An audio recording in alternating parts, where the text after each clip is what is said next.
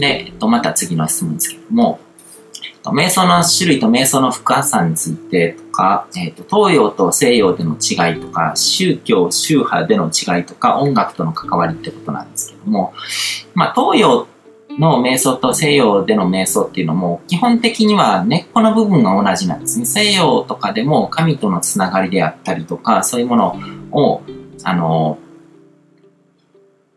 まあちょっとこう、催眠的なこう、変性意識状態っていうものを使って、そういうものを生み出すっていう部分で、こう、何と繋がるかっていうのを、こう、西洋の人たちのこう、神っていう思想っていうのは、こう、本当に根っこの部分に入ってて、で、東洋の人たちが持ってるその思想っていうのも、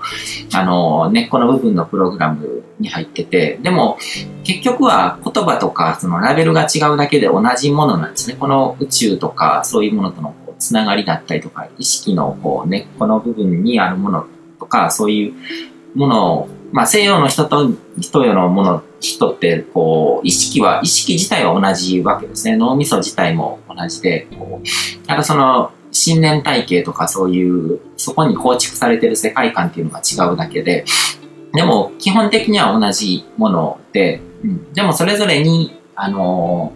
ないものが入ってたりとか、だから西洋の人からすると東洋のこう瞑想っていうものがすごく面白く感じられたりとか、いろいろあると思うんですけども、まあ基本的には本質は同じっていうふうに捉えるといいと思いますね。で、音楽とかもやっぱりこう集中状態とかそういうものを作り出すのに有効だったりとかするので、使う場合もあるし、僕は特に音楽を必要ともせずに瞑想をしてるっていう感じですね。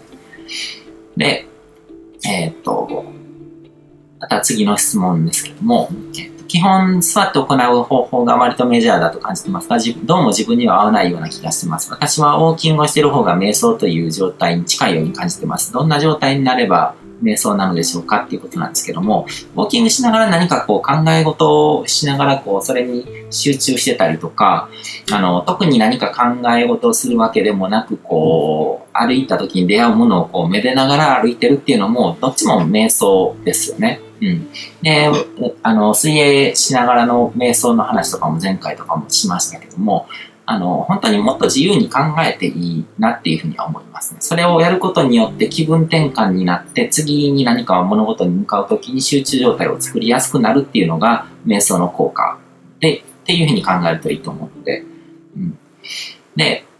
とまた次ですけども、瞑想する場合、脳波が下がっていろんなものが、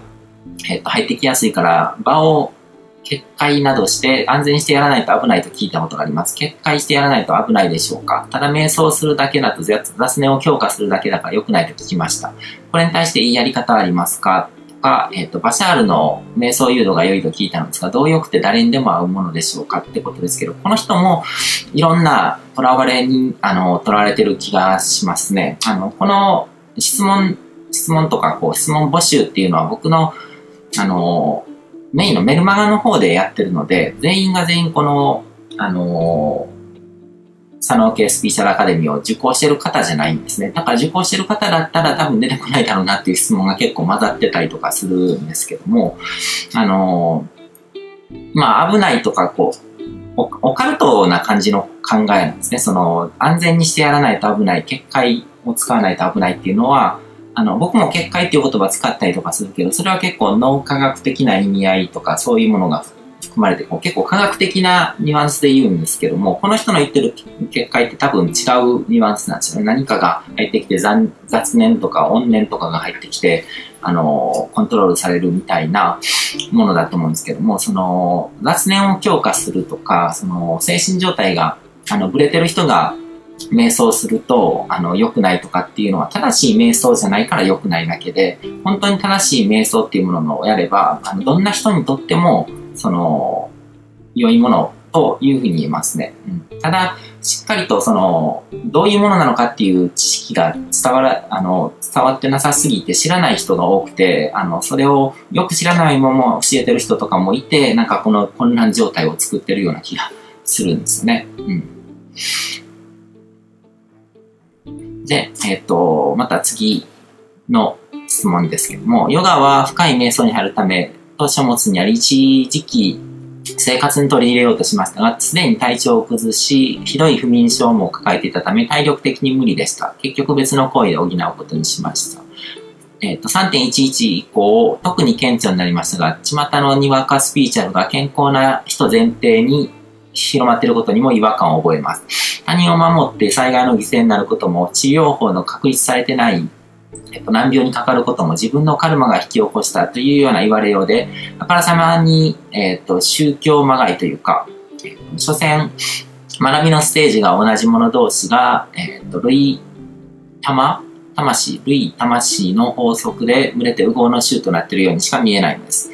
私は個人の信仰と宗教は全く別物と捉えています。話は少しそれましたが、悟りを開いている人は日常生活でいつでも呼吸一つで瞬時に瞑想状態に入れるそうですね。病気で呼吸も浅くなっている私はそこまで到達できればどんなに良いことかと思いますっていうことなんですけども、まあ、おおむね、あの、言ってることとかってすごくこう、まっとうな感じなんですけども、あの、これ言うと本人は、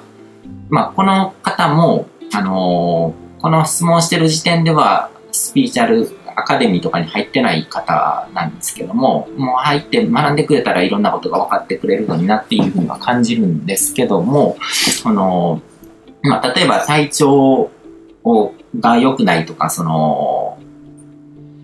まあその難病にかかってる人とか、あの、何かこう不幸に出会ってる側の人とかっていうのはどうしてもやっぱり何かしらのこう被害者意識的なものとかが混ざっちゃって逆にあの、フィルターをかけてものを見てしまうっていうところもあると思うんですね。で、僕自身そのカルマの燃焼の時とかにも、あの、経験してて、そういう人たちに、例えば健常者である僕の方から何か言っても、全てなんかもう、あの、あはいはい、あなたは幸せだからそういうこと言えるんでしょみたいに見られちゃって、あの、もう無理なんですよね。だから他人の現実をどうやっても作ることはできないっていうことが、まず根本にありつつ、ただ、やっぱりそういうあの、現実として不幸と思われるようなこう境遇を受け取ってる人っていうのは、そういうフィルターで被害者意識的なものの見方をしてしまう傾向にあるっていうことも確かになって、あの、これがこの質問してくれた人に届く術があるのかどうか あれなんですけども、でも、その周りにそういう人たちがいたら、その、うん、まあ、結局こう、触る、触らぬ神にたたりなしというかなんていうか、こう、周りの人からの働きかけてできることには限界があって、あくまできっかけを与えるっていうことで、本人が自分のこう、ものの見方とかそういうフィルターとかを変えていかないと、その人の現実っていうものはその人のあの手の元に戻ってこないので、うん、結構難しい問題だとは思うんですけども、うん。まあ何にしてもこう、その人のやりやすい方法に合わせて、こう、あの、うまく実践できる瞑想法っていうのは必ずあるので、その瞑想っていうのはそんな一つの細かいやり方、この手法じゃないとダメっていう狭いものじゃないので、うん。まあ、そういうものにたどり着けるといいなっていうふうには思いますね。で、えっと、また次の質問ですけども、えっと、小学生の息子と娘の母で在宅ワークをしてます。昔から瞑想に何度もトライしてますが、座ってやる瞑想は眠気や雑念でうまくいきません。ただ、朝20分の散歩が歩く瞑想タイムになってます。その日の予定などを考えてしまってうまくいかないこともあるのですが、空っぽになっていると疑問に思っていることの答えや気づき、えーと、連絡した方がいい人が浮かぶ、浮かんできたり、木々や参道の祠からメッセージを受け取ったりできます。これも瞑想なのでしょうかっていうことですけど、それは、うん、まさしく瞑想ではですね。で、えっ、ー、と、何年か前に瞑想は目を閉じて行うものではないという話も聞いたことがある、あります。私も動く瞑想が好きです。他に動く瞑想があれば知りたいです。また、えっ、ー、と、座る瞑想でも雑念を取り払う方法などあれば知りたいですっていうことなんですけども、えっ、ー、と、まあ、水泳とかも僕は結構おすすめですね。水泳とかランニングとかウォーキングとかそういう、うん、筋トレとかも僕結構やってる時とかって結構集中して瞑想状態っぽくはなったりはしますね。うん。で、えっ、ー、と、座る瞑想でも雑念を取り払う方法っていうのは、そういう歩く瞑想とかそういうのとかをこうやっってって、その自分の意識状態に自分で気づいて、あ、これが瞑想状態なんだなっていうことが自分で認識できると、座ってもそういう状態を作れるようになるし、何やってても作れるようになるので、うん。だから、その自分の、あのうまくいってるやり方で、そういう状態を自分の中にこう落とし込むというか、そういうことを目指すといいのかなっていうふうには思いますね。